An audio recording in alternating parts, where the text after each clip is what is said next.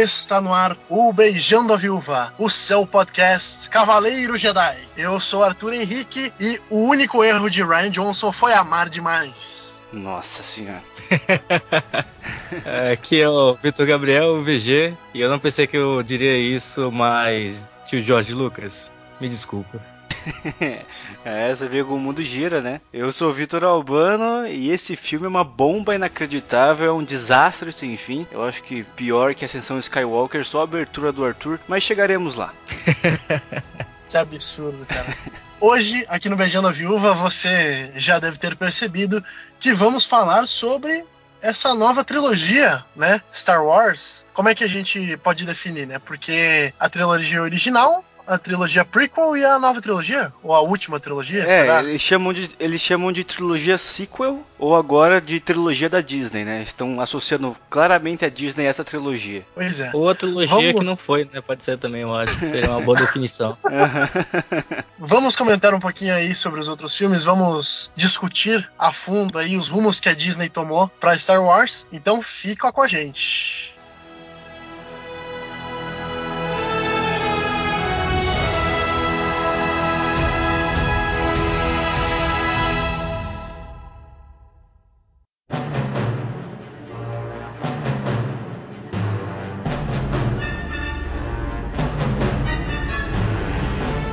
Olha, antes da gente começar a discussão pra valer, vamos só estabelecer aqui. Ninguém gostou do filme, né? Não. Inclusive, Nossa, quem fala na internet que, que gostou do filme, quem fala na internet que gostou do filme, tá mentindo. é, eu não gostei da sessão Skywalker, mas eu. De, mas gostei de Last Jedi e eu acho que a gente vai chegar lá. Então, porque eu tô observando um fenômeno meio estranho de que o, é, o VG falou, né? Tem muitas pessoas erradas na internet, muita gente falando bem desse filme, inclusive influenciadores famosos aí, não quero entrar em detalhes agora, mas gente acho, falando que sim, que é divertido, que as, tem muita ação, as coisas acontecem, e eu fui meio que percebendo um padrão, assim. É, quem é mais desconectado da saga, quem vê os filmes só quando tá passando na TV, assim, que sabe mais ou menos o que é Star Wars, tende a gostar mais desse filme, porque não se preocupa com os furos de roteiro absurdos que a gente vai falar aqui, com os personagens completamente descartáveis que foram criados e que foram reutilizados de maneira porca. Para eles é só uma aventura espacial de ação, sabe? Então acho que se você analisar por esse viés, talvez seja até um filme que funcione, tipo um filme de um filme B de aventura espacial descartável, assim, porque tem ET, uhum. tem batalha espacial, tem batalha de sabre de luz, tem vários cenários diferentes. Então é a única coisa positiva é. que eu consigo entender desse filme. E assim, eu acho que também vai muito uma coisa também que eu acho que a gente vai chegar lá ainda, mas esse filme parece um enlatado da, da Marvel, assim, sabe? Aquele filme é que é ruim, um mediano, assim, da, da, da Marvel que, tipo, todo mundo vai esquecer, sabe? E eu acho que o pessoal ainda tá naquela onda da, daquele primeiro final de semana da, dos filmes da Marvel que fala, ah, não, legal, né, cara? Pô, bacana. E, tipo, não é.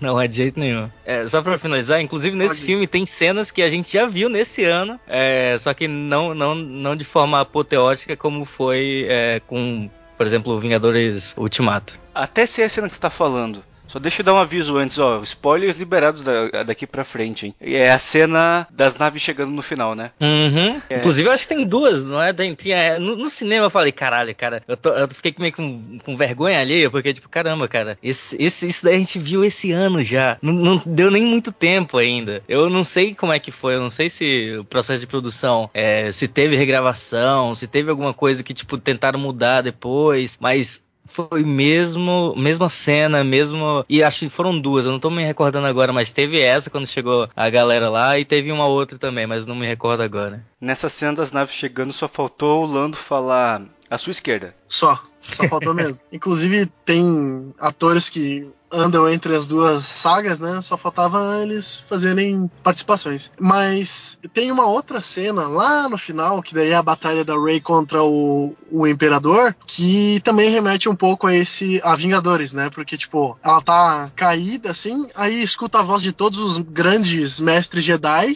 e levanta e acaba com o Imperador em um golpe, assim, né? Então, tipo, também é uma tentativa de forçar é, uma união de um último capítulo, né? O que eu acho que é, não, não consegue, assim, sabe? Porque, tipo, é um filme que tenta te fazer emocionar, mas não consegue em nenhum momento. Então, é, vários momentos do filme que força a pessoa a, a ficar tocada e tudo mais, e são descartáveis, sabe? Tipo, uh, o C3PO falando que queria dar uma última olhada pros seus, pros seus amigos, aí ele é, ele é reiniciado e depois ele volta. Então perde todo o, o drama que tinha ali, sabe? A morte da uhum. Leia também. É outra cena que eu tava esperando, já falei, nossa, eu vou ficar muito emocionado porque, enfim, uhum. Fisher já. Todo o contexto, né? E tudo mais, né? E não, também não, sabe? É. Tipo, ela some assim e foda-se, entendeu? É, é, ele tenta fazer com que a gente se emocione e não consegue. Então,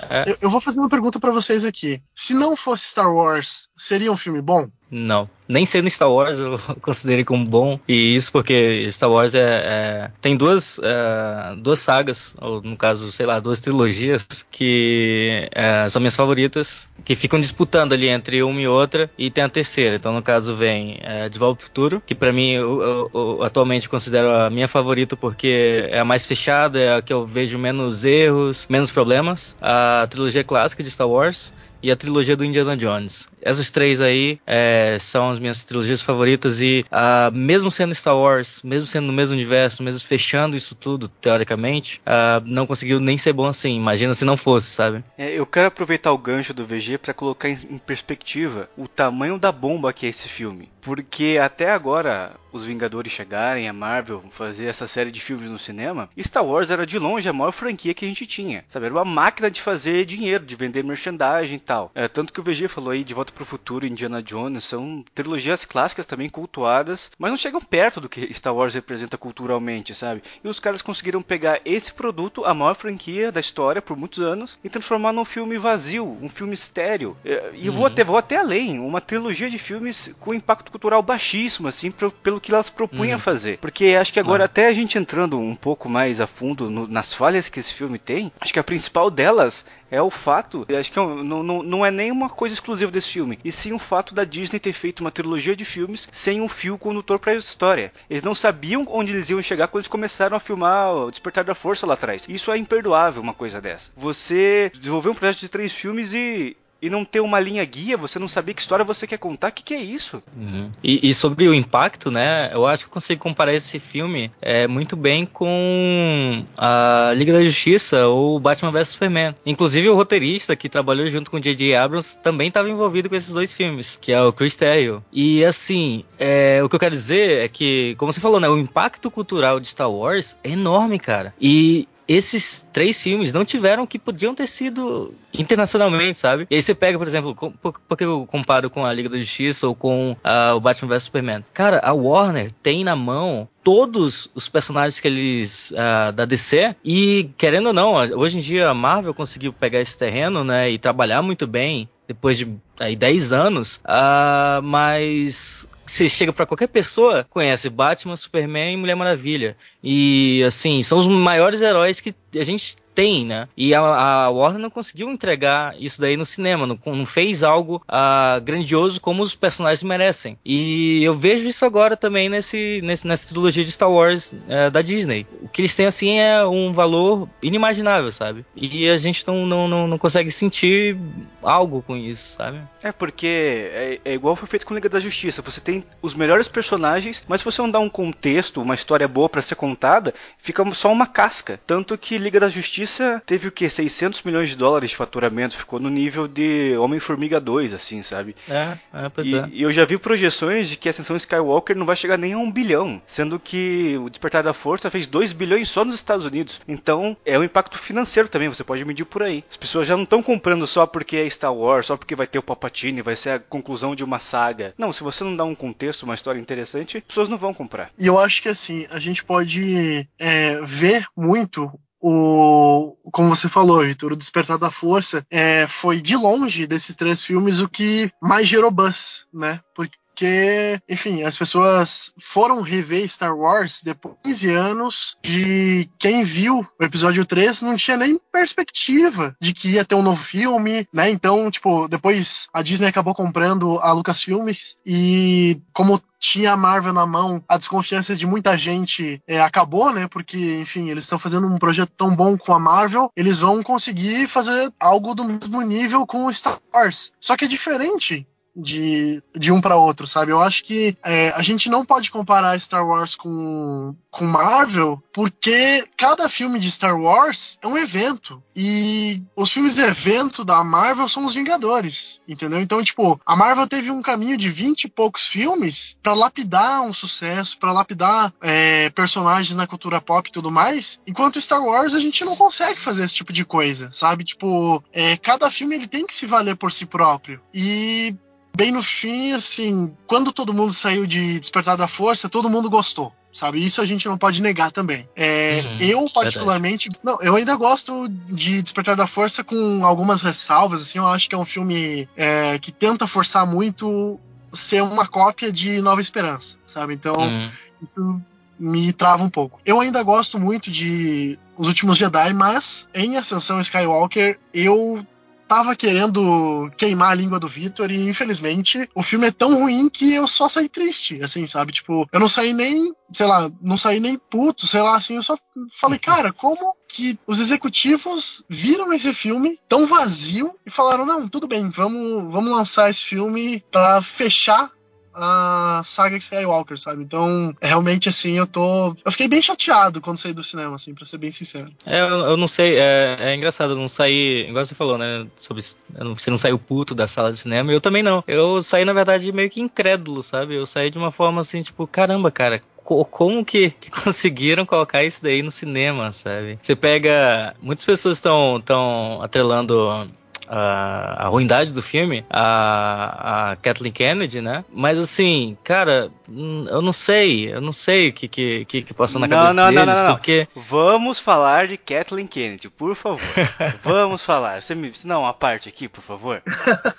Cara, então, tá, ó, assim, em primeiro lugar, eu vou ser muito sincero com vocês que o J.J. Abrams, ele arranhou muito a imagem dele lançando esse filme. Uhum. Porque ele era o novo Spielberg, ele era o cara que construiu as maiores sagas da televisão, ele era o cara que entregava mistérios, ele é o cara que re revitalizou Star Trek, né? Uhum. Uma nova geração via Star Trek e começou a gostar de Jornada das Estrelas por causa dele. É, ele entregou um filme extremamente nostálgico, lindo, que todo mundo, como eu falei, na época que todo mundo assistiu, todo mundo gostou e tudo mais. E nesse filme, cara, é um filme tão vazio, Sim. tão feio, é assim. cagão, puta. cara, é muito cagão. É Igual que você cara. falou aí de, de, de é, sobre a morte do, do, da Leia, ou melhor, o melhor exemplo, a do, do C3PO. Cara, a, a, a do C3PO que seria do, do, apagamento da memória dele. E a morte do Chewie também, que não morreu. Então, tipo, sabe, é, é, parece um, um diretor que acabou de chegar agora na indústria e não tem uh, é um filme que não tem é, é, um diretor que parecia um diretor que acabou de chegar na indústria e não tem uh, decisão nenhuma sabe que que sei lá foram 500 roteiristas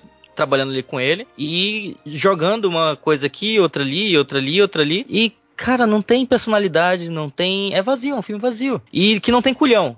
É, vai lá, mata o Chewie. Aí eu, na hora eu pensei, não, cara, não é assim que ele vai morrer, né? Pelo amor de Deus. Mas que fosse, sabe?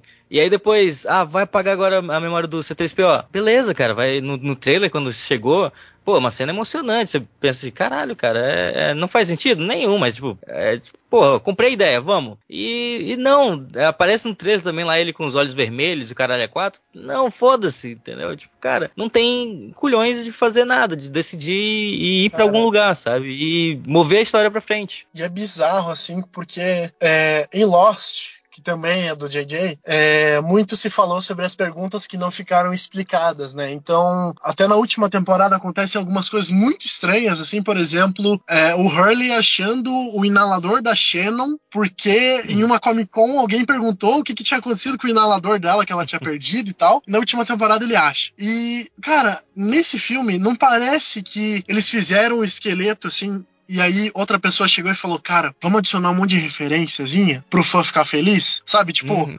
vamos chegar lá na, naquele planeta bizarro, aí tem uma festa, eles falam, nossa, é, essa festa só, só, acontece de 42 em 42 anos. E aí o lançamento do, do primeiro filme até hoje fez, fez o aniversário de 42 anos. É, no finalzinho, quando todo mundo consegue completar a missão, dá uma medalha pro Chewie. Sabe, tipo, uhum. cara, parece que, as pessoas, que eles quiseram entregar tanto fanservice que eles não pensaram em fazer coisas que realmente fossem emocionantes, entendeu? Sim, isso, isso, e você pega, e pega que, que, assim, como você falou, né? Quando chegou o Despertar da Força, é, as pessoas já, já falavam assim, tipo, pô, gostei, mas é uma cópia do episódio 4. E pareceu que o JJ falou agora, não, isso vai ser o suficiente para carregar o filme e vamos lá. E não é, cara.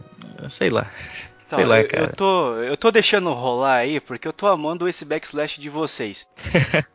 Principalmente do Arthur, que o Arthur era um cara que tava falando antes do filme lançar que não, esse filme vai ser muito bom, não sei o que, vai ser legal. E eu falava, Arthur, vamos com calma. Porque assim, é o seguinte, é, eu vou voltar um pouquinho do que eu falei lá atrás. Eu acho que Ascensão Skywalker é o final de uma linha que começou a ser desenhada de uma maneira errada, tá? Vamos voltar para Despertar da Força novamente. Por que, que foi um filme que fez tanto sucesso? Porque depois de 15 anos, como o Arthur falou, nós íamos voltar a esse universo de Star Wars e depois de todo aquele, todo aquele backslash, aquelas críticas que o George Lucas recebeu, muitas delas de maneira adequada pelos filmes que ele fez, né, os episódios 1, 2 e 3, agora a gente estava falando o seguinte, não, mas agora é com a Disney Disney. A Disney sabe contar boas histórias. A Disney sabe uhum. o que uhum. vai ser feito. A Disney escalou bons atores. A Disney tem os recursos. A Disney vai fazer bons filmes. Tem um bom diretor, igual o, Arthur tava falando, né? Tipo, é um cara que reviveu a Star Trek. Tudo bem que o segundo é uma bosta, mas é, reviveu Star Trek e mais. Ele é fã de Star Wars. Então ele vai, vai, vai saber o que fazer ali.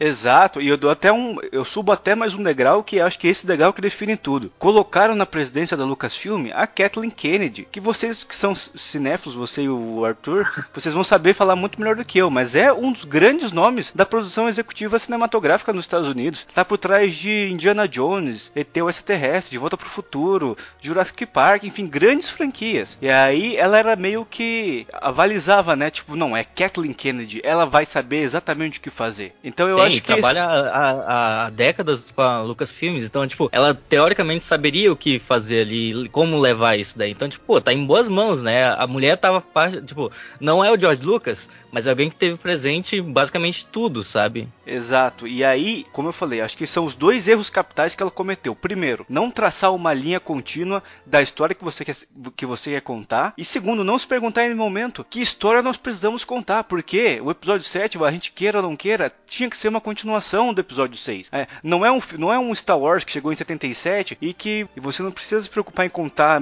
é, coisas daquele universo, é só uma aventura. O episódio 7 não podia funcionar dessa maneira. Ele já estava inserido dentro de um universo onde a gente sabia quem eram as pessoas, os personagens, o que era a galáxia, o sistema de governo que estava vigente. Você não podia simplesmente chegar e passar por cima de tudo isso. Então, de repente, a rebelião derruba o império no final do episódio 6, e no episódio 7, nada daquilo que a gente, que a gente viu no final da conclusão da saga, nada daquilo aquilo existe mais. A Leia e o Han Solo não estão mais juntos, o Han Solo voltou a ser um contrabandista. Aliás, um absurdo, né? O cara ajuda a estabelecer um governo e ele se torna um criminoso dentro dessa forma de governo que ele ajudou a estabelecer. Sabe? São coisinhas pequenas assim que você vai pensando, cara, acho que são pequenas rachaduras que culminou nesse mar de lama que virou a Ascensão Skywalker. Uhum. Então eu acho que assim. É isso, é. O Despertar da Força é um filme legal, eu gosto também, mas eu acho que ele deixou muitas coisas quebradas que não foram consertadas no, no episódio 8, muito pelo contrário, aliás, e que daí desembocou em Ascensão Skywalker. Eu eu não sei se dava para fazer algo muito diferente do que foi feito, sabe? Porque você não construiu nada. Você chegou para concluir uma saga sem construir nada, sabe? Então o JJ teve que pegar qualquer coisa, fazer, fazer qualquer coisa só para entregar, sabe? Eu acho que ele nem se, ligou, se importou muito com esse filme aí. Então eu entendo toda a crítica a ele, mas eu acho que a principal crítica tem que ser direcionada a Kathleen Kennedy, que não soube o que fazer em nenhum momento com os filmes que ela tinha na mão. Então, eu, eu concordo com você em algumas coisas, principalmente no sentido de que é uma trilogia que a gente percebe que não foi. Parece que assim, deram muita liberdade para os uhum. diretores que chegaram e no fim não pensaram que, tipo, ó, oh, Ryan Johnson, você pode fazer isso aqui, mas a gente quer ter isso aqui no terceiro filme, entendeu? E assim, eu gosto de muitos dos rumos que são tomados no episódio 8, principalmente porque é um episódio. Porque é um filme que te. É, o tempo todo ele tá brincando com a sua expectativa entendeu? E eu acho que em vários momentos ele consegue é, trazer coisas diferentes, coisas muito é, interessantes para Star Wars. E bem no fim, cara, a gente percebe que o JJ simplesmente nesse outro filme ele quis desfazer tudo que tinha sido feito sabe? Porque, assim, como um exemplo, é, o Kylo Ren mata o Snoke no episódio 8 e ele vira o Supreme Leader ok? E aí, nesse novo filme, eles já têm que trazer um outro líder do Kylo Ren, porque eles viram que talvez é, não conseguiriam jogar ele como o principal vilão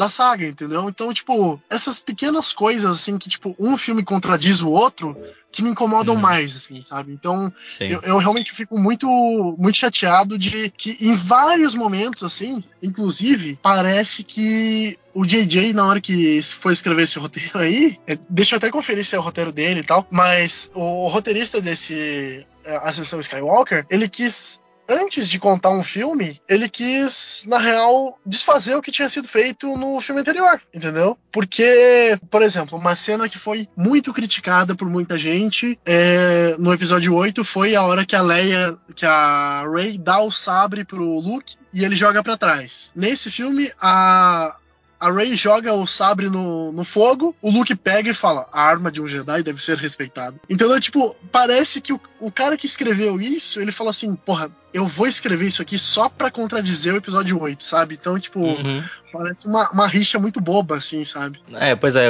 quem fez o roteiro desse filme foi o J.J. Abrams, junto com o Chris Terrio, que pra quem não conhece, o Chris Terrio, o Arthur já falou aí do, do J.J., de todo o background que a gente já tem dele, mas o Chris Terrio, ele não é um roteirista que tem um, um, uma extensa carreira, ele é conhecido por Argo, que ele fez junto com o Ben Affleck. E aí depois, quando o Ben Affleck uh, aceitou o projeto do, do Zack Snyder de ir pra, pra Liga da Justiça, o Chris Terrio foi junto. E aí ele fez lá o roteiro de Batman vs Superman, da Liga da Justiça. E aí depois se não bastasse as duas bombas que, que foram esses dois filmes, ele ganhou o poder para ajudar no roteiro, junto com o JJ, do episódio 9 agora de Star Wars. Então, cara, sério. E aí entra um pouquinho também do que eu queria falar em relação a, a isso da. Eu concordo que a, que a Kathleen Kennedy é, é responsável por não ter tido esse fio condutor, que hoje em dia é imprescindível para você fazer uma, uma saga, uh, sei lá, de três filmes, dois filmes, o que quer que seja, cara. Precisa ter uma história que tenha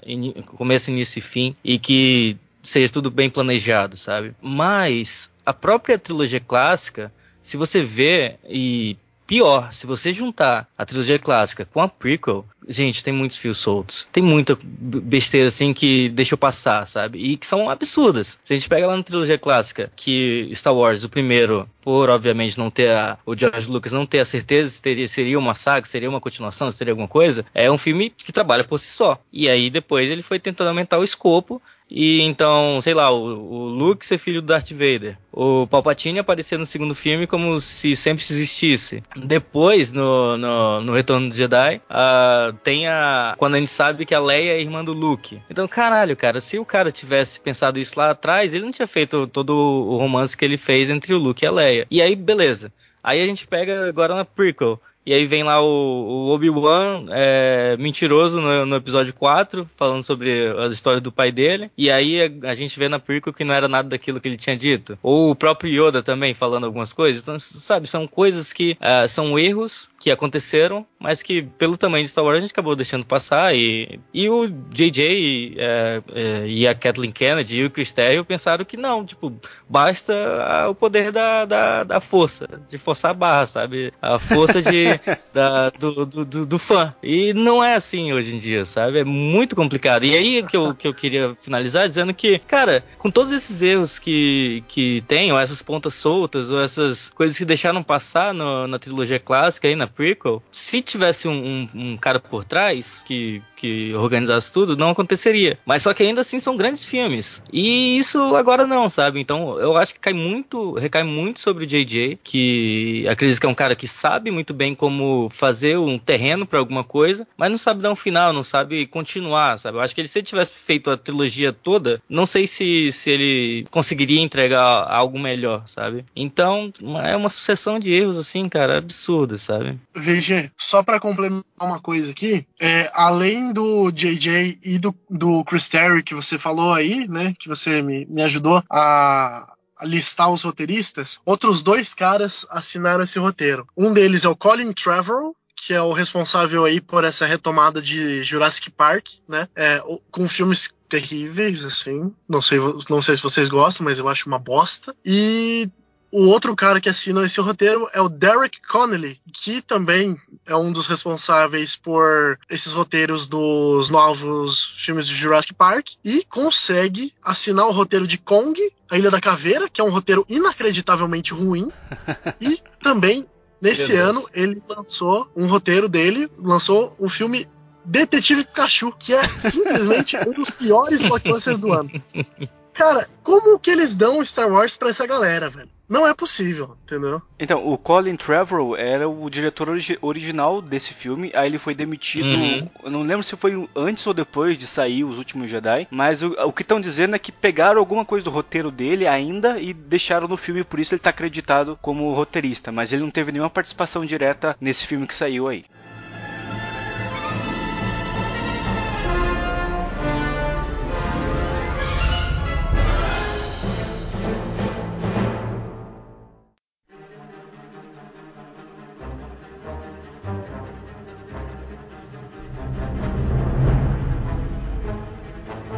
Mas só pra gente fechar, porque eu acho que a gente vai ficar chovendo numa olhada aqui e ficar batendo nesses caras por hora, se a gente puder. Mas eu acho que a mensagem que fica é a seguinte: essa é uma história que não leva a franquia adiante, que não precisava ser contada. Se você assiste o final do episódio 6 e o final do episódio 9, não tem grandes mudanças assim, a não ser o fato deles terem matado os grandes personagens que a gente conheceu na trilogia original, sabe? Então, a grande pergunta que eu faço é, tipo, por que essa história foi contada? O que que isso trai, o que, que trouxe de novo uhum. pra franquia, sabe? Nada. É só trouxe personagem novo pra Disney faturar em cima com merchandising. É só isso. Porque uhum. o universo em torno não muda muita coisa, porque continua sendo aquela temática Império contra Rebelião. Você não tem novos planetas, você não tem novos alienígenas, você não tem novos personagens cativantes, você não tem nada, sabe? A impressão que fica no final é que foi só uma trilogia feita para tirar dinheiro. E eu sei que no fundo é tudo sobre isso, mas eles não pensaram em mais nada, eles só queriam, eles só olharam com cifrões nos olhos, sabe, pra, pra essa trilogia. Uhum. Tipo, ó, o que eu penso, VG, eu acho que saiu, vazou alguma notícia de que George Lucas ia produzir três novos filmes. A Disney deve ter feito algum estudo interno mostrando que Star Wars ia pegar uma fatia considerável do mercado, poderia atrapalhar outros projetos. E eles foram lá e compraram o George Lucas para eles fazerem e eles pegarem esse dinheiro para eles, sabe? Acho que eles só viram por esse lado e aí o resto eles acharam que o dinheiro ia entrar automaticamente, sabe? As pessoas iam comprar qualquer coisa que eles fizessem. E aí levaram esse tombo agora. Não, e assim, a, a, eu concordo, gênero, número, grau, grau que você falou. E assim, é, você pega que, é, como você falou, né? É uma trilogia que não levou a lugar nenhum, não trouxe novidades. E acho que pior ainda, quando foi. Uh, quando chegou uma novidade, quando vieram coisas novas, a galera caiu de pau. Então, assim, eu não gosto muito do, do Último Jedi. Mas tem coisas ali que eu acho boas, que são boas ideias. E que acho que eles deveriam ter tido a coragem de continuar, de seguir em frente, ou de é, utilizar aquilo dali e evoluir, entendeu? Por exemplo, como o Arthur falou aí da morte do Snoke. Pô, o cara matou aqui o, o, que seria o grande vilão, que tipo, no primeiro mal aparece, mas você pensa, pô, o cara é foda, hein? E aí no segundo ele aparece e, e dá um sacode no General Hux, é, com, sei lá onde é que ele tava, em outro planeta, sabe? Mas ainda assim ele tem força suficiente para fazer o cara chacoalhar. Pô, então o cara é fudido, né? E aí quando chega ele mata no final. Beleza, o que, que a gente vai fazer agora? Ah, pô, vamos pegar um outro uh, uh, Snoke. Vamos pegar o Snoke Supremo. Vamos pegar o Palpatine de volta. Caralho, gente, não. Transforma o, o, o Kylo Ren no, no, grande vilão da saga. Pela primeira vez, vamos fazer o cara redenção? Não. Vamos fazer ele o vilão até o final. Ele não precisa de redenção, entendeu? Vamos mudar um pouco. Precisa mesmo ter o Palpatine novamente aqui? E pior, cara, o Palpatine que transa. vamos chegar lá, vamos chegar lá. Ah, isso foi foda, cara. Isso foi foda. Porque assim, nossa, vamos lá. Não, Arthur, Cara, Arthur, só deixa eu aproveitar o gancho do VG. Não, fala, fala aí então. Então, é, eu acho, e isso não é novidade para ninguém, eu acho os últimos Jedi uma bomba quase do mesmo nível que a Ascensão Skywalker. Mas tem uma coisa que eu acho. Ô, Vitor, então vamos lá, pera aí. Deixa eu, deixa eu falar contigo então. Tá. Porque assim, quando a gente saiu de Os Últimos Jedi, inclusive a gente gravou um Ned Sport na época, que a gente falou muito bem desse filme, entendeu? E eu mantenho minha posição até hoje. Eu adoro esse filme, eu acho que existem coisas muito boas ali, que inclusive é o meu ponto de discordância. assim, concordo com o VG de que as únicas coisas que tem de novo nessa saga são em O Último Jedi, entendeu? Então, tipo, que são filmes completamente iguais, aí eu discordo. Eu acho que tem um desses filmes que eu acho que é valoroso e tal. Mas me explica então por que, que você não gosta de Os Últimos Jedi? Porque isso é uma coisa que você nunca me falou. Eu vou tentar resumir, porque senão a gente teria que fazer um podcast só para falar disso, né? Mas Os Últimos Jedi, quando eu saí, eu tava muito embebido por aquela magia de Star Wars, sabe? De ver o Luke Skywalker de novo. Eu, eu sempre que eu saí de Star Wars, da, sala do cinema, estava embebido por essa, por essa emoção. Então eu sempre espero alguns dias para falar do filme, porque é quando assenta, sabe? Mas no caso de Ascensão Skywalker não teve nem isso, pra vocês terem uma ideia. Mas por que, que eu não gosto de Os Últimos Jedi, resumidamente? Porque eu acho que é um filme que não respeita o universo em si. Vamos pegar o Luke Skywalker. Eu, eu gosto dessa ideia do Luke Skywalker ser falho, Acho que é, é, talvez a única coisa que eu goste nesse filme, nessa trilogia como um todo, é o Kylo Ren ter surgido de uma falha do Luke, sabe? Eu, eu gosto desse conceito, uhum. mas, mas eu odeio toda a execução, do fato do Luke ir de madrugada confrontar o sobrinho e tentar matar o sobrinho, porque ele viu muito, muita maldade no coração do Kylo Ren. Eu acho que isso é uma discrepância absurda com o personagem, porque a gente tá falando do mesmo cara que no episódio 6 vira pro Imperador e fala, você falhou porque eu sou um Jedi como meu pai antes de mim. Então quer dizer, ele olha pro Darth Vader, que é uma figura que é pura maldade, e ele vê que no fundo tem bondade naquele cara ainda. E é isso que faz ele vencer. E com Kylo Ren é exatamente o oposto. Um personagem não pode ter, cometer essas duas ações, porque elas são completamente antíteses. Antíteses? É difícil essa palavra. Uma da outra, sabe? Então, isso já me quebra completamente o senso de, de realidade dentro desse universo. Parece que eu tô vendo uma versão fanfiction do, do Luke Skywalker. Então. Bom, eu, eu acho que a gente pode debater esse tipo de coisa, assim. Não, não é o caso de hoje. Hoje a gente vai focar um pouco mais em Ascensão Skywalker, mas eu acho que assim, quando o Luke vai treinar os novos Jedi ali, né, naquela, naquela nova academia, ele começa a estudar mais sobre a mitologia dos Jedi, e isso é até uma coisa que ele fala no episódio 8, que tipo assim, quando os Jedi estavam no auge, quando eles dominavam tudo, eles deixaram ruim por causa de um Sith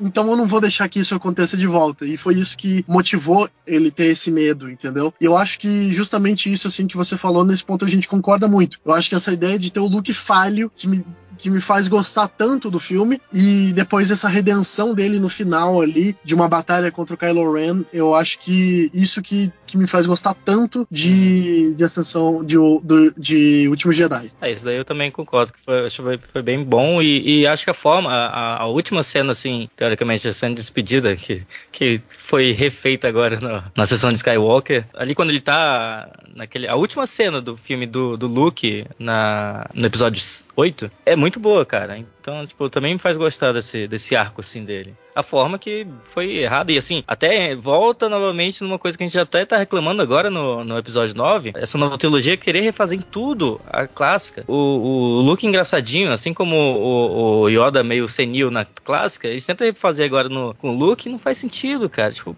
sério, umas besteiras assim que, pô, pra quê, sabe? Oh, mas só para concluir meu raciocínio sobre os últimos Jedi, eu quero só deixar bem claro que a única coisa que eu gosto é do conceito do Luke criar um problema para ele mesmo porque ele é, é uma pessoa falha. O resto eu odeio tudo porque eu acho que é um filme ruim. Eu acho que essa, é, todas as quebras de expectativa que o Ryan Johnson coloca, tipo matar o Snoke, eu, eu acho que é muito ruim. É, é, é, o gotcha pelo gotcha, sabe? Eu acho que não, são coisas pouco fundamentadas que ele, que ele pensou na hora, eu imagino. Pô, se a gente matasse o Snoke aqui, e se a gente botasse o Luke como um fracassado? E se esse cara for um traidor. Eu acho que são coisas que ele só pensou na hora, fez e não se preocupou em dar sentido a essas coisas. Eu acho todo o arco do Finn e da Rose com a Capitã Phasma, aquela questão do cassino, muito mal escrito, péssimo pro roteiro. Sim. Eu, eu, eu acho toda a questão que envolve a Holdo, a questão do Paul, você aprender uma lição, sabe? Tudo, nossa, muito ruim tudo isso. A batalha final eu acho muito ruim. Eu acho que, tipo, se ele não tivesse matado o Luke no final, acho que ficaria um pouco melhor, sabe? Porque ele, ele diminui muito a figura do personagem.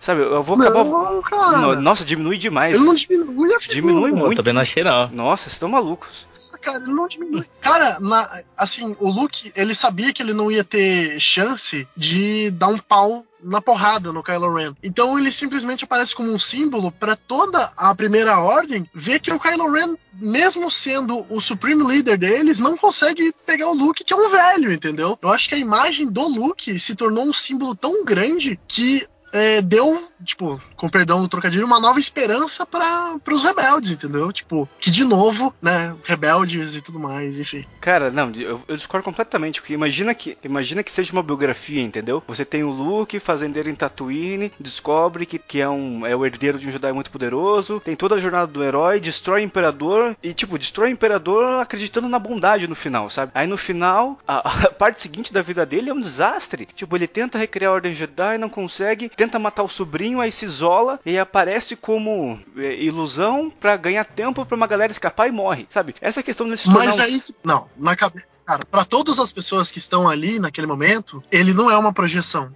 Ele é ele mesmo. Entendeu? O símbolo está ali. A questão é, foi mais importante ele estar ali como símbolo do que estar ali como pessoa. Se ele morresse ali, é, com, com aqueles destroyers todos ali, o, a, a ideia de que um cara tão poderoso a ponto de tomar aquela saraivada de balas lá, aquela sa- saraivada de projéteis lá, é, e sobreviver, e depois o Kylo Ren ir lá e ainda assim não ganhar dele, é, enriquece a imagem do Luke. E é isso que, que é tão importante nesse filme, sabe? É como É a você mensagem faz- que ele tá passando ali, né? é, entendeu? E assim, quem sabe que ele fez a projeção? Só o pessoal da, da rebelião, entendeu? Então, tipo, para pros inimigos dele, ele aquele ali era o Luke mesmo, entende? Então, isso que engrandece a imagem dele, sabe? Não, mas eu acho que vocês estão errando o ponto principal aqui. Tudo isso é desnecessário porque a gente tá falando de Luke Skywalker, o cara que derrubou o Império. Ele não precisa se tornar um símbolo pra mostrar pra primeira ordem que ele é fodão. Ele é Luke Skywalker, ele não precisa de nada disso. Não precisa de nada disso. Você não precisa reforjar essa imagem e daí matar ele pra ele passar pra, pra, pra história como o cara que segurou o Kylo Ren.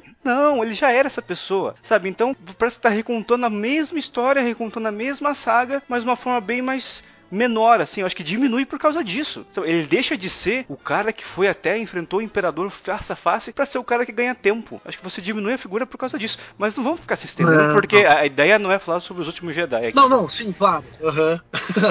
não, a gente pode. é, eu ainda discordo de você e tal, mas vamos seguir, vamos falar de Ascensão Skywalker e tal. Mas enfim, concordamos em discordar por enquanto aí. Não, mas olha só, aproveitando esse gancho, falando sobre diminuir legados, a volta do Palpatine, ela destrói, praticamente a, torna inútil todos os seis filmes anteriores, né? E eu ia falar, eu ia até pegar esse gancho também, porque assim, ah, acho que entra aí também um pouco que desde do, do Retorno de Jedi, ah, o universo do Star Wars não morreu, né? Ao menos no cinema, a gente, obviamente, depois teve a- a- lá nos anos 90 a- o Retorno, mas só que até lá teve muito material, teve quadrinhos, teve livro, todo, todo um universo expandido. Então, na nossa imaginação, de quem já acompanhou, né? A, a nossa imagem do Luke é de quase um deus, né? Assim, é, é um cara super incrível e que acho que a expectativa que a gente teve desse tempo todo, desse terreno que foi preparado, de todo esse background que a gente tinha, foi quebrada agora no, no Retorno de Jedi, ou no, no, Último Jedi.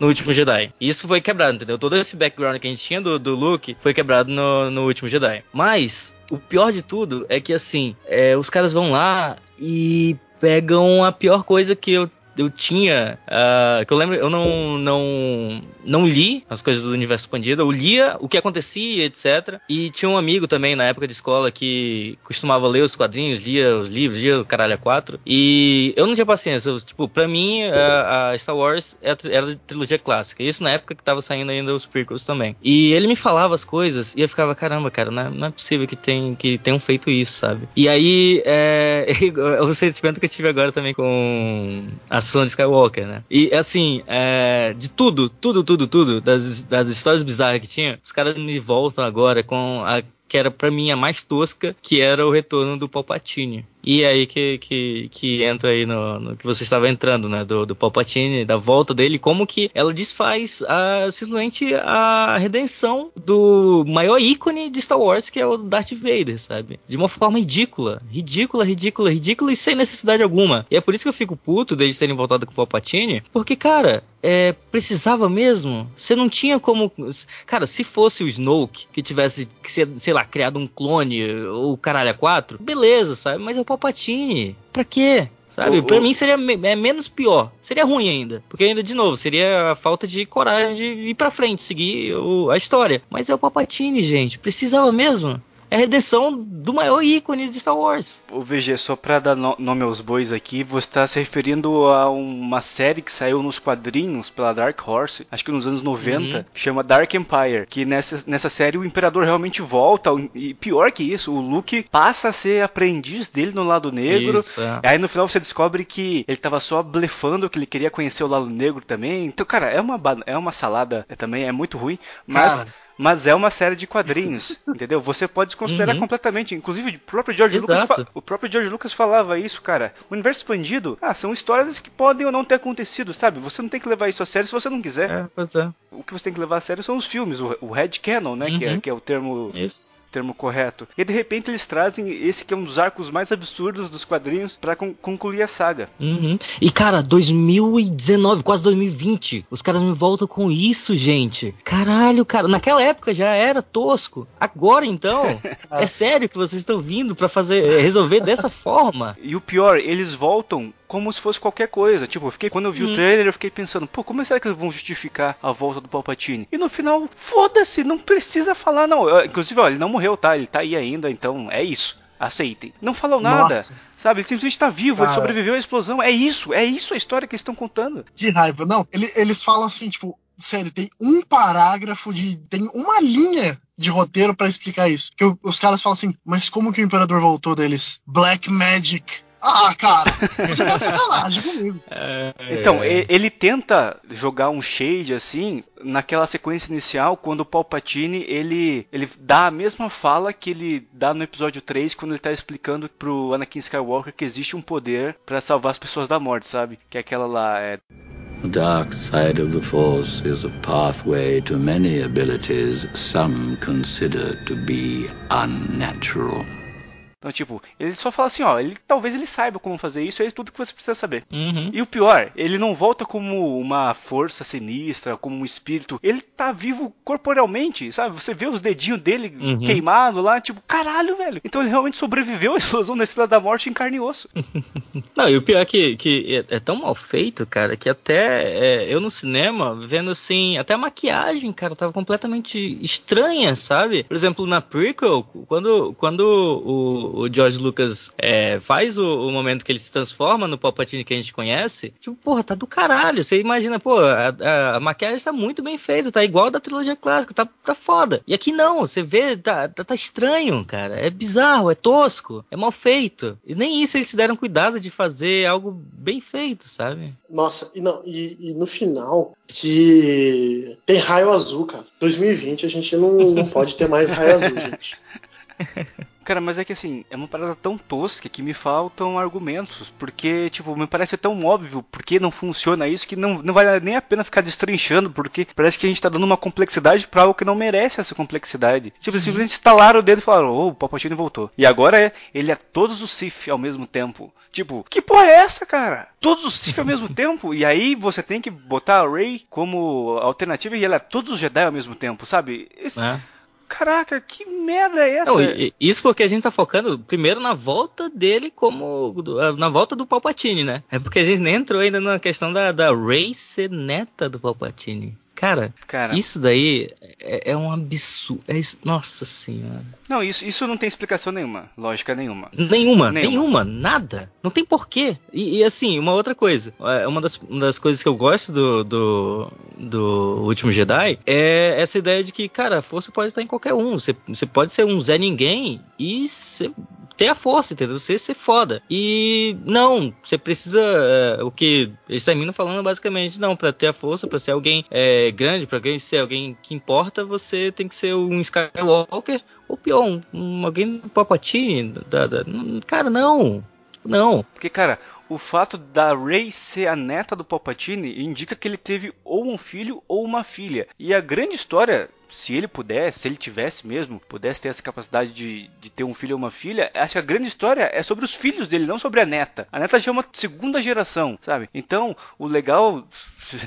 Assim, eu tô tentando ser bem advogado do diabo aqui. Mas o legal seria entender como era a relação dos filhos com essa força do mal que era o Palpatine, sabe? Não como a neta, sabe? Porque daí eles, uhum. tiveram, eles tiveram que pincelar o negócio dos pais da Rey de qualquer forma, ali em 30 segundos, e aí, tipo, parece que é só um nome mesmo. É só pra falar que ela é herdeira do Palpatine. E olha aqui, ó, os pais dela são esses aqui, eles não eram ninguém, mas é porque eles escolheram não ser ninguém. Sabe? É muito confuso uhum. até da gente falar assim. É. E até o Palpatine fala: não, você é fraca como seus pais. Pelo amor de Deus, cara, é assim que você vai resolver tudo? Tipo, é sério? E tipo, eu nem sei quem são os pais dela, não tenho um parâmetro né, nenhum. porra, sei lá, velho.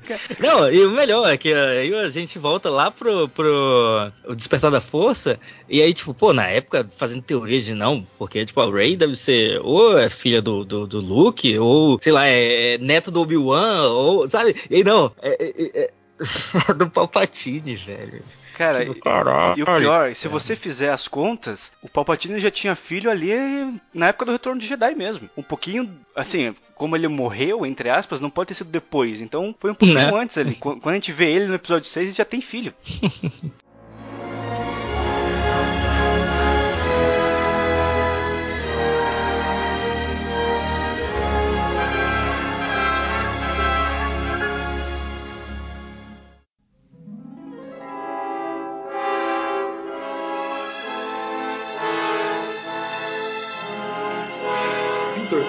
xingar Manéis aí? Ó, eu tenho, eu tenho uma lista aqui de coisas que eu quero falar mal. Acho que dá pra falar também de Cavaleiros de Ren, que ficaram três filmes falando, não, os Cavaleiros de Ren são foda, é a ordem do Kylo Ren, os caras são fodidos. No final, foda-se são só meia dúzia de caras que levam um pau numa cena de 30 segundos. É isso, os cavaleiros. Inclusive, Cavaleiros de Rain e Capitão Phasma, hein? Os dois a 80 por hora, qual é a mais inútil nessa, nessa trilogia nova aí? é, basicamente. Meu Deus, cara. Sério, tipo. Não, eles estão ali basicamente para segurar o Kylo Ren enquanto a, a, a Rey tá batendo papo com o Palpatine, né? Não tem, assim, nada, cara. Nada, nada, nada. É, é desnecessário, totalmente desnecessário. Eles só estão ali porque é claramente uma sobra de roteiro lá do primeiro filme. Ah. E aí, tipo, só estão ali porque poderia ser tranquilamente aqueles guardas imperiais de um manto vermelho ali naquela uhum. cena também. Não tem impacto emocional nenhum. Sim. Nada. Outra coisa que eu quero falar é o fato desse filme ser abertamente racista contra nós latinos, né? Porque o que fazem com o Paul Dameron uhum. é uma uhum. coisa inacreditável. É, isso, é, assim, cara, é, tudo, tudo que eles fizeram nesse sentido, que a galera mais progressista é, ficou batendo palma e achando foda, assim, desde lá do, do, do, Despertar da Força, né? Quando você pega um trio onde é uma mulher, um negro e um latino, pô, do caralho, né, gente? Pelo amor de Deus. Aí o pessoal começou a, a fazer querer que o Finn e o Paul é, é, sejam um casal homossexual. Aí beleza, daí na cabeça do povo vai, só é, vai. Fã, fã, é o fã, fã pode e querer aí, o que ele quiser, né? É, cara, e aí o que que fazem? Aí, além de, de, desse racismo absurdo que fazem com o Paul Dameron, também o, o, o, com o Finn, inclusive. Tipo, cara, você pega assim, é, era um Stormtrooper que é, renega o que ele foi projetado a ser e esquecem isso, foda-se. E pior, é, tem um grupo ali que são vários Stormtroopers que se rebelaram. Cara, então, isso tipo, foda. todo o arco que, do fim, que seria incrível de ser, ser mostrado, cagam e andam. Tipo, não, aquilo que, que, ele fez não foi importante, não. Tem uma galera ali que fez o mesmo. Exato, cara. Isso, Caralho, gente. Isso foi surreal. Isso e aí, surreal. É, Nossa. É, é, jogam um Paul Dameron um latino contrabandista e. e não, não, não, não, não, da, peraí, peraí, peraí, peraí. Paul Dameron. essa questão do, do Paul Dameron é, do preconceito contra latinos, que isso aí eu não entendi, não. Então, é o seguinte, o Paul Dameron, desde o começo, ele é mostrado não só nos filmes, mas nas HQs, nos livros é, oriundos dessa nova trilogia, que é um cara que nasceu e cresceu dentro da resistência. Os pais dele eram da rebelião, estavam na batalha de Endor, enfim. Então ele é um cara muito identificado com a causa que a Leia uhum. defende, né? E aí nesse filme fazem o seguinte: não, foda-se, ele era traficante de especiarias e traficante de especiaria no universo Star Wars é tráfico de drogas. Especiaria é droga, é alucinógeno, é uma parada que deixa as pessoas mal. É literalmente isso. É. Então, o Paul Dameron, ele era traficante traficante de drogas e não só isso, como ele é latino, ele também ele ele joga um charme nas pessoas, sabe? Ele não consegue se controlar sexualmente, sabe? E larga a mulher, larga a mulher, É, foda-se. abandona a mulher. Ai, ai. Então, Fui tipo- comprar um cigarro e não voltou, né? É, pois Exato. Pô, Eles resumiram o Paul Dameron a essa figura extremamente preconceituosa, sabe? Só que as pessoas não pegaram o, inter- o intertexto disso. Cara, e assim, é, a gente sabe que essa nova trilogia teve muito mais representatividade e tudo mais, né? Só que eu- durante vários momentos do filme eu tava com medo daquela nova amiga do Finn ser filha do Lando.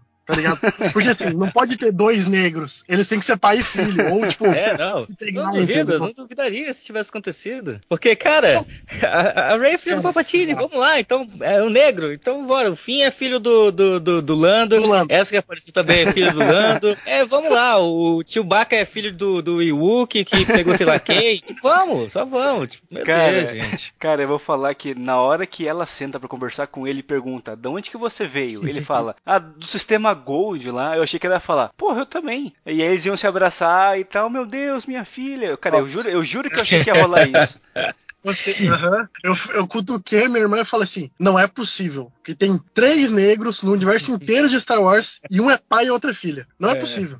Não, mas ó, pera aí, a gente tá aqui há uma hora e meia já batendo, metendo pau no filme, mas vamos abrir um parêntese pra falar do Billy D. Williams, que um cara que por muitos anos especulou que tava com Alzheimer, que tava sofrendo, que tava demente e tal, e o cara entrega, na pouquíssimo tempo de tela que ele tem, mas ele entrega um Lando como a gente queria ver, né? Com a- aquele estilo, com uma firmeza na voz, que, cara, isso me emocionou no filme, ver o Lando daquele jeito, sabe? Uhum. Sim, e e assim, é, eu acho que de, de todo todo fanservice que fizeram nesse filme, tosco que fizeram, fizeram acho que esse é o, é o melhor, assim, disparado, sabe? Tipo, é você ver o Lando novamente ali, do jeito que a gente conhece, sabe? Sem estragar o personagem, sem fazer porra nenhuma, sabe? É, o Lando é um herói de guerra, né, cara? Inclusive, um pecado muito grande dessa trilogia da Disney foi não ter colocado ele desde o primeiro filme, do episódio 7, porque ele faz Ah, parte desse núcleo de grandes personagens. Uhum. E a Disney relegou Total. ele a um segundo plano que ele nunca teve. O Lando sempre fez parte Sim. do trio da, era Chewbacca, Han Solo, Leia, Luke e Lando. Sabe, de repente a Uhum, Disney é. entendeu que não era importante o Foda-se. suficiente. Foi- Absurdo. E, e- e outra, O- cara, o- eles tiraram, eles no, no meio de tanto fanservice que eles quiseram mandar ver nessa, nessa trilogia, eles tiraram da gente a, a- a coisa que seria foda, foda, de ver todo esse grupo junto, sabe? E, e digo mais, beleza, não coloca eles juntos, mas é,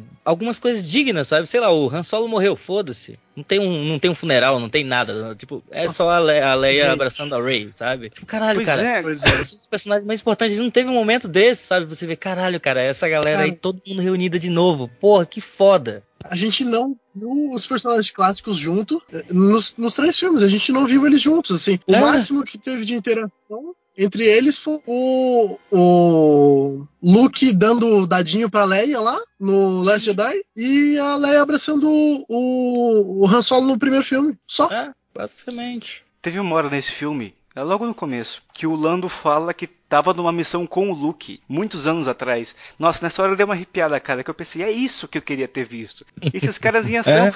Não, e, e, não, não tô falando aqui que eles tinham que ter os personagens principais, mas esses caras tinham que estar juntos de alguma maneira, sabe? Porra, no episódio 8, o, o Luke fica sabendo que o Han Solo morreu e foda-se, ele não fala nada. sabe? é. É- cara, é uma parada pro Luke repensar tudo que ele tava fazendo naquele momento. O Han Solo morreu, o melhor amigo dele, o cara que tava que salvou a vida dele na Estrela da Morte, sabe? Que tava do lado dele Uhum. Em todos os momentos. E foda-se, não falam nada, nada. Cara, isso é tão imperdoável. Nem com a Leia, cara. Nem com a Leia. Ele chega e fala, tipo, não, foda-se. Cara, Você perdeu Nesse filme tem uma cena- negro, teu, teu ex morreu pelo teu filho e não, toma uns dadinhos aí e É. vamos embora. Uns dadinhos que com certeza tiraram do rabo, né? Porque ninguém sabe de onde vieram esses dados aí. Ah, aparece numa cena, no cantinho ali na Millennium Falcon e de repente virou uma parada que representa a amizade de todo mundo. Ah, vai se fuder. E nesse filme tem uma cena de Leia e Luke, né, é, treinando. E, cara, eles não conseguem acertar a Leia, velho. Digital, cara. A Leia digital fica feio pra caralho, velho. Meu Deus do céu. Vocês lembram dessa cena? Eu lembro da cena, mas uhum. não, não, não, prestei atenção o suficiente nos efeitos especiais dela, não. Caraca, maluco, a Leia digital não vai, não vai rolar, entendeu? Não vai rolar. Já tentaram em Rogue One, ficou borrachudo e agora ficou com a cara torta, de novo, assim. Cara, foi tosco mesmo. Nossa, velho, bizarro. Ó, e só pra fechar e... sobre o Lando, acho que, inclusive, é, o grande erro da, de todos essa, essa, esses filmes da, da Disney também, além de terem deixado ele de, completamente esquecido no, no, nos outros dois últimos filmes, uh, também Pô, cara, é, é, o Lando é foda pra caralho, bicho. Por que que não... É, o, o filme do, do Han Solo, se tivesse sido focado só no Lando, e foda-se o Han Solo, vai, sei lá, a história do Lando mais novo e tem um ator foda que tá em evidência, é, e é isso, vamos fazer um filme dele. Pô, cara, seria do caralho, mas nem isso eles fizeram, sabe? Tipo, de novo, tiraram uma... É uma, uma, uma perca de, de oportunidade tremenda, sabe? É, mas é o que a gente falou. Eles simplesmente não acreditavam que o Lando era esse personagem. Na, na visão deles, o Lando era só mais um cara que você pode tirar ali ninguém vai nem sentir falta. Tipo, é desrespeitoso. Isso é desrespeitoso com o próprio ator, sabe? E, e sabe qual, qual, qual é o supra-sumo disso? É uma cena que passou tão batida, quem tem o olho menos atento nem percebeu. Mas, em Ascensão Skywalker, naquela batalha final, aparece o Ed. O Ed Antilles, o, o grande piloto da rebelião. Sim, aparece o Ed Antilles. Sim, ele era, rapidinho. que, meu irmão, é o único... Aparece o Ed Antilles. É o único cara. E, no... Vitor, que... sabe quem que aparece também? Ah. John fucking Williams, ele é o velhinho da do, do olho que tem uma tapa-olho. John Williams, que recentemente falou que nunca viu Star Wars, apareceu nesse filme, cara. Mas, cara, essa parte do Ed, tipo, eu, eu vibrei assim, sozinho no cinema. O cara aparece meio segundo e o Ed é simplesmente o cara que tem duas estrelas da morte pintadas na lataria da X-Wing dele. É. O cara destruiu duas estrelas da morte Viu, cara? Só ele, ele, ele e o Luke, sabe? É, e, e, o Luke pelo menos tinha força, o Ed não tinha nada, Nossa. entendeu? Né, porra. E ele, daí de repente ele vira um velho que aparece é, 0,3 segundo e é isso, sabe? É desrespeitoso. E sério, isso é desrespeitoso com o cara. Sabe, você chamar um cara, uma pessoa que foi tão icônica na primeira trilogia e falar, ó, oh, você vai aparecer aí meio segundo, tá? Mas só pra pontuar que você tava ali também. Isso é foda. Só que, por exemplo, eu acho que esse filme é desrespeitoso até com personagens da nova trilogia. O que eles fazem com o Hux aqui é Nossa, é inacreditável. Cara, cara, eu tava vendo com a Letícia e nessa hora ela pode provar. Eu comecei a gargalhar no momento que ele fala que ele é um traidor. Comecei a gargalhar, porque era para dar risada mesmo. O grande general é, Hux, é, inclusive... O, o, cara que é um nazista no espaço, porra, o cara era um nazista no espaço. O cara dá aquele puta discurso xenofóbico no, no Despertar da Força antes de destruir os planetas lá. Uhum. E de repente ele vira um traidor porque ele, ele quer ver né? o Kylo Ren perder perder. Ele tá com ciúmes. Ah, vai se fuder. Ao invés de ir pra frente, velho, por que, que não transforma o Kylo Ren ou o Hux no. Ou o Hux no, no, no grande é, vilão da saga, entendeu? Tipo, caralho, gente, sério? Vocês são tão cagões assim, gente. Nossa, pois é, cara. Não, não e, e assim, olha, olha a parada. Se a gente tentar resumir esse filme, esse filme, a história que ele conta é a primeira ordem já está dominando a porra toda e o Kylo Ren quer mais poder. Então a batalha final não é do da nova resistência contra a primeira ordem, mas assim da nova resistência contra o poderio militar do imperador, cara. Exato. É, é a última ordem que eles chamam, né? O que, que eles queriam mais, velho? É, pois é, velho, que bizarro. E aí, tipo assim, a gente já reclamou que, porra, de novo Death Star, entendeu? Aí nesse filme eles falaram, pô, beleza, é. não vai ter uma Estrela da Morte. Todas as naves vão ser Estrela da Morte. Ah, meu irmão, vai Cara, tomar. Isso, Nessa hora. isso exemplifica uma coisa. Tem uma cena com, com, esse, com essa arma aí que exemplifica como eles não pensaram em nada para essa trilogia. Que eles, quando eles vão apresentar esse Superstar Destroyer que tem o laser da Estrela da Morte, eles falam assim: aquele General Pride lá, que é o novo vilão, ele fala assim: olha, vão para um planeta que eles têm algum, algum laço de sentimento, alguma ligação. Aí os caras vão pro planeta que a gente conheceu há meia hora atrás, aquele Cajinco lá, sei lá, onde é, apagam a memória do C3PO, que é um planeta que a gente gente tem zero ligação emocional, sabe? Eles tiveram que botar isso para exemplificar, porque não tem nenhum planeta nessa trilogia como, como tinha Tatooine, como tinha Coruscant nas trilogias anteriores, que a gente se importa, sabe? Então nem isso eles conseguiram fazer, você tem um lugar icônico que a gente se importa e ver destruído. Não, Pô, se, se eles fossem destruir Jakku, por exemplo, seria mais impactante, por exemplo, sabe? Mas não, foram destruir o planetinha lá que tinha o, o bichinho fofinho lá que eu achei engraçadinho. Uma das, a única coisa boa do filme foi isso é aí. É o Bubble Freak. É, Esse pois não, é. O bichinho legalzinho. Cara, e, e falando em Jakku, e no final que eles tentam emular aquela cena do retorno de Jedi que tem os planetas comemorando assim, sabe? Eles tentam fazer exatamente a mesma Aham. coisa e é mil vezes mais tosco. Porque Sim. aparece é, um planeta capital lá que a gente não sabe o que é, porque eles não desenvolvem isso em nenhum momento, mas que você imagina que seja. Eu até achei que era Coruscant, mas não é, claramente não é. O design é completamente diferente. Aí eles mostram Endor com os Ewoks que não apareceram em nenhum momento dessa trilogia nova, e mostram Jakku também, porque, enfim, é onde tudo começou, sabe? Mas é, é uma cena tão emocionante em Retorno de Jedi, e nessa é só, tipo, é tão tosco que, tipo, me falta palavras pra, pra criticar isso, sabe? Tipo, ó, simplesmente vão copiar e colar a mesma formatação. É, uma coisa, assim, vamos, vamos pular disso aí. É, claro que não tinha como fazer, né? Porque afinal a Carrie Fisher já nos deixou. Mas vocês repararam que todas as frases da Leia eram, tipo, frases completamente genéricas no fundo verde, assim? É, pois é. Que, tipo assim, cara, era muito mais fácil você. Muito mais fácil e mais respeitoso, por exemplo, você jogar naqueles créditos iniciais que a Leia foi o estopim pro Kylo Ren buscar alguma coisa, sabe? Porque o, o último esforço dela foi para isso. E aí começa com o Kylo Ren indo buscar uma parada e ela some, entendeu? E você já vê todo o cortejo de um funeral dela, entendeu? Tipo, pô, cara, eles forçaram essa morte da Leia de uma maneira completamente abjeta, assim, sabe? A gente não sentiu nada, assim, foram uma das maiores personagens da história do cinema, cara. Mas É. assim, eles claramente não sabiam o que fazer com a Leia nessa trilogia nova. Porque quando saiu o Despertar da Força, falaram assim, não, porque agora é General Leia Organa, nem princesa. General, é, é General Organa. Exato, não é nem princesa mais, porque agora ela dedicou a vida dela à rebelião, à resistência, sabe? Nem força ela se meteu com o negócio de Jedi, que o negócio dela é a política, é a resistência. Aí, no episódio 8, já esquecem tudo isso com aquela cena da Mary Poppins lá, que ela saiu voando. Aí, de repente, e chega no último filme, ela é a mestra da Rey. É um treinamento. Ela, pô, é, caralho, então, tipo, começaram falando uma coisa e aí no,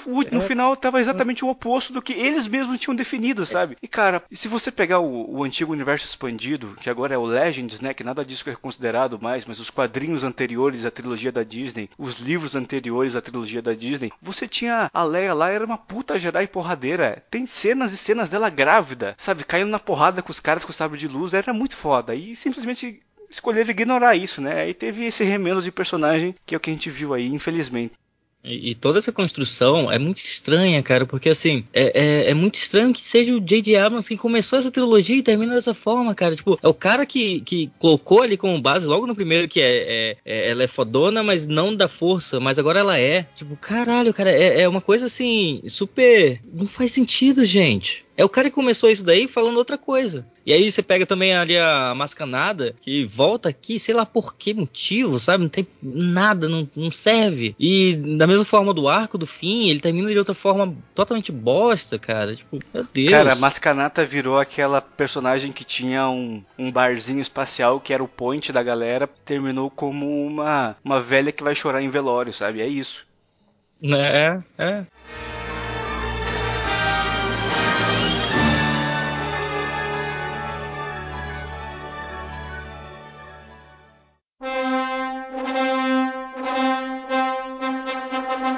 Bom, pessoal, basicamente esse programa foi uma sessão de ódio ao episódio 9 aqui. Não de maneira não justificada, porque afinal é incrível o quanto a gente não gostou, mas vamos dar umas notinhas aqui, Vitor, no final, só pra deixar. Só pra dizer aí o parecer final da gente. Vamos lá, Arthur. Você que deu 10 para os últimos Jedi, eu tô curioso pra saber sua nota sobre Ascensão Skywalker. Dei 10 pra. Dei 10 pra Últimos Jedi, inclusive escrevi uma crítica muito emocionada na época, assim. Talvez hoje em dia eu diminuiria um pouco a nota, assim. Eu, eu confesso que na época eu estava bem empolgado, mas ainda acho o episódio 8 um puta filme. E pra é, Ascensão Skywalker, no meu letterbox eu coloquei 2,5, mas a, pra cá, de 0 a 10 eu vou dar um 4, porque eu acho que esse filme ele falha em basicamente tudo que tenta, e eu acho que a imagem do J.J. Abrams depois desse filme, ela tá muito arranhada, eu acho que ele tem que fazer um filme assim inacreditável no, no próximo projeto dele para que ele volte a ter a moral que ele tinha comigo, assim, de um cara que dirigiu Super 8, que é um filme que eu adoro, eu acho extremamente divertido, e é um cara que fez uma revolução em Star Trek que eu também acho muito interessante, então, é 4 aí, Vitor. 4 de 10. VG. É, aí vocês me quebraram um pouquinho porque, no caso, como eu também uso o Letterboxd, e aí o sistema de nota vai até 5, eu coloquei 1 de 5 e para 10 Mantém um também, um de 10. É, não, não dá, cara. Se eu pudesse, dava menos 10. É um de 10 também, um de 5. É, é, cara, não dá. É um filme completamente vazio, é, é ruim. O roteiro dele é completamente péssimo, é mal construído. Uh, sabe, dá até pena dos atores estarem fazendo aquilo dali, porque, meu Deus do céu, é um desrespeito com, com vários deles. Porque, sério, Adam Driver é um dos melhores atores que apareceram nos últimos anos e, e o personagem dele aqui, meu Deus, é, enfim, é um um para esse filme. Eu vou falar para vocês que a minha vontade é dar nota zero para esse filme. E nem, nem acho que mereça, porque a produção visual é boa, tem efeitos interessantes, mas quando você tem uma franquia desse tamanho, você tem uma responsabilidade desse tamanho, você pode até errar, mas você não pode errar da forma que foi feito. Que você erra visando, não visando contar uma história boa, você erra visando o lucro. Você erra visando fazer algo grandioso sem base nenhuma para fazer isso. Mas em, em respeito, em homenagem ao Billy D. Williams, que parafraseando Obi-Wan Kenobi no episódio 4 é a lembrança de um tempo mais civilizado, eu vou dar nota 1 e essa estrela que brilha na minha nota é em homenagem a ele, Billy D. Williams, que foi o único momento que eu realmente fiquei impactado, que eu me emocionei em lembrar do Lando, desse grande personagem aí que foi tratado com tanto desrespeito, mas que no final teve o seu momento, né, como herói de guerra de novo, como grande herói da rebelião. Então, nota 1 de 10 só por causa disso. Bom, então é isso, né? A média. A média ficou em 3 pra. não, não. Média 3? Média 2, média 2, média 2. É, média 2. 2. É, não queira subir essa nota, não, pelo amor de Deus. Não, não, não. Eu, eu fui a maior nota aqui, inclusive, porque eu, porque eu tô emocionado, cara. Porque Star Wars é Star Wars, assim, entendeu? É ruim, né, a gente acabar se decepcionando dessa maneira, assim. Ainda mais que em 2019 a gente teve é, coisas tão boas como Vingadores Ultimato, mas ao mesmo tempo teve aí o final de Game of Thrones, que a gente já fez um uhum. podcast uhum. inteiramente exclusivo sobre isso. É, tivemos a adaptação live action de Rei Leão, que eu acho que junto uhum. de Star Wars Episódio 9 são as minhas duas maiores decepções de cinema, acho que ever, assim. Então, é, eu posso dizer que eu tô muito chateado no final de ver esse filme. Eu não gosto de falar mal de Star Wars, assim, eu acho que é a minha franquia favorita no cinema, então me dói o coração de, de dar uma nota baixa, por, por exemplo, para Star Wars, mas a verdade tem que ser dita. E, Vitor, o que, que você espera pro futuro de Star Wars? Aí, um breve comentário, com Kevin Feige e tudo mais. Cara, eu acho que precisam ser feitas mudanças muito grandes e vão ser feitas. Tenho certeza que a gente está gravando agora antes do Natal. Acho que já na virada de janeiro a Kathleen Kennedy vai começar a planejar novas coisas fora das Lucasfilm, vai sair da direção executiva. E eu vejo o Kevin Feige, o John Favreau e o David Filoni, é esse o nome dele, VG? Do Mandalorian? Isso. David acho que é, é, Então, eu acho que essa tríade aí vai assumir Star Wars, mas não sei que histórias serão contadas. Provavelmente vão avançar muito no futuro, muito no passado, porque a bomba que foi a conclusão da saga Skywalker deixa tudo muito subutilizado, deixa pouquíssimas pontes aí para você desenvolver o que tentou ser contado nos episódios 7, 8 e 9, o que é uma pena. Então acho que a gente vai primeiro vai ter um, um, um hiato aí de grandes filmes no cinema sobre Star Wars. Vamos, temos a série do Mandaloriano, que já é muito boa, que tá terminando agora a primeira temporada temporada, vai ter a série do Obi-Wan, e aí depois eles vão ver com calma o que, que pode ser contado. E a minha grande esperança seria ver um reboot, né? Mas é impensável, porque Carrie Fisher já morreu, não tem, não tem como fazer isso, né? Seria igual pedir um reboot da última temporada de Game of Thrones. Mas não sei muito o que esperar não, e até nem vou esperar muita coisa, porque é uma ferida muito grande que tá aberta aqui, e só o tempo mesmo para fechar.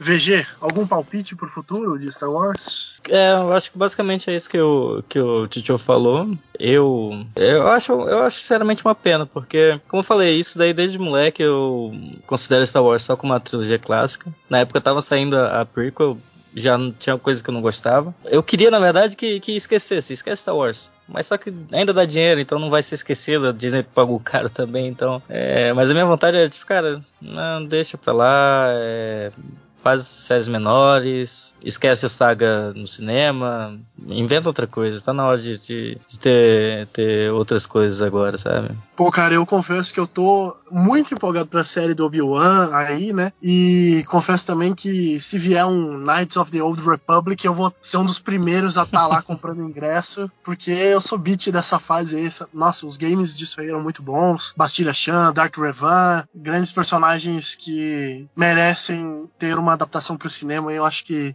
são personagens muito válidos e realmente. Eu acho que Star Wars tem muito a ser contado, assim, sabe? Veja, eu acho que. Eu, eu, vou discordar um pouquinho de você, eu acho que Star Wars é uma franquia tão grande que não tem como não ter sabe? Eu, eu acho que é isso, assim. Bom, pessoal, é isso aí. É, a gente é muito fã de Star Wars, às vezes a gente fica um pouco passional ao falar do, desse novo filme, mas eu espero que vocês tenham gostado. Arthur, é, semana Arthur, que vem... Arthur, só um recadinho final aqui, que esse episódio de Star Wars é nosso especial de Natal, que se tudo der certo vai estar saindo no dia de Natal mesmo, e que nós vamos ter o nosso especial de fim de ano, antes do dia 31, que daí vai ser sobre futebol mesmo, a gente tá preparando um, um tema bem legal, com várias participações especiais aí, pra gente encerrar, como deve ser encerrado encerrado o nosso final de ano no podcast e já falar de como vai ser ano que vem, novidades em breve aí. É isso aí, pessoal. Então, valeu por ter escutado a gente até agora. Eu acho que foi um papo bem bacana aqui que a gente teve. É, Star Wars Episódio 9 me decepcionou de um nível que eu nem queria muito falar, assim, sobre o filme e tudo mais. Eu tava até com medo de virar um programa, virar briga entre eu e o Vitor, mas no final deu tudo certinho aqui. A gente, deu tudo certinho, é vocês pararam no momento certo. É. Não, é, tá tranquilo. Então, eu queria pedir, é isso, eu, eu queria pedir pro, pro João, que tá sonorizando esse programa, colocar agora como música de encerramento a música que encerra a saga Skywalker nos cinemas, né? O tema da vitória na Batalha de Andor, que é ali que acaba. Vamos considerar assim que fica todo mundo bem.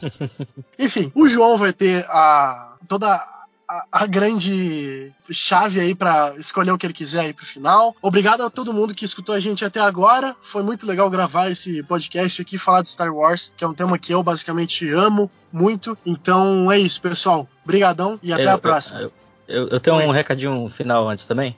Por favor. Eu queria dizer, na verdade, que é, esse, esse episódio merece terminar é, com a música da Leia do especial de Natal do, do, de Star Wars. Porque, inclusive, você que tá ouvindo agora, é, não, não vai no cinema, não, cara. Assiste nesse Natal o especial de Natal, que é bem melhor que, que a sessão do Skywalker. Então, VG já sacramentou aí, tira a liberdade do João. João, sobe o som da música da Leia em especial de Natal. Carrie Fisher soltando o gogó, né, cara? Nossa senhora, é inacreditável, velho. Mas é isso, é isso que Star Wars Episódio 9 merece, viu? É isso, pessoal. Obrigadão por ter ouvido a gente e até a próxima. Tchau, tchau.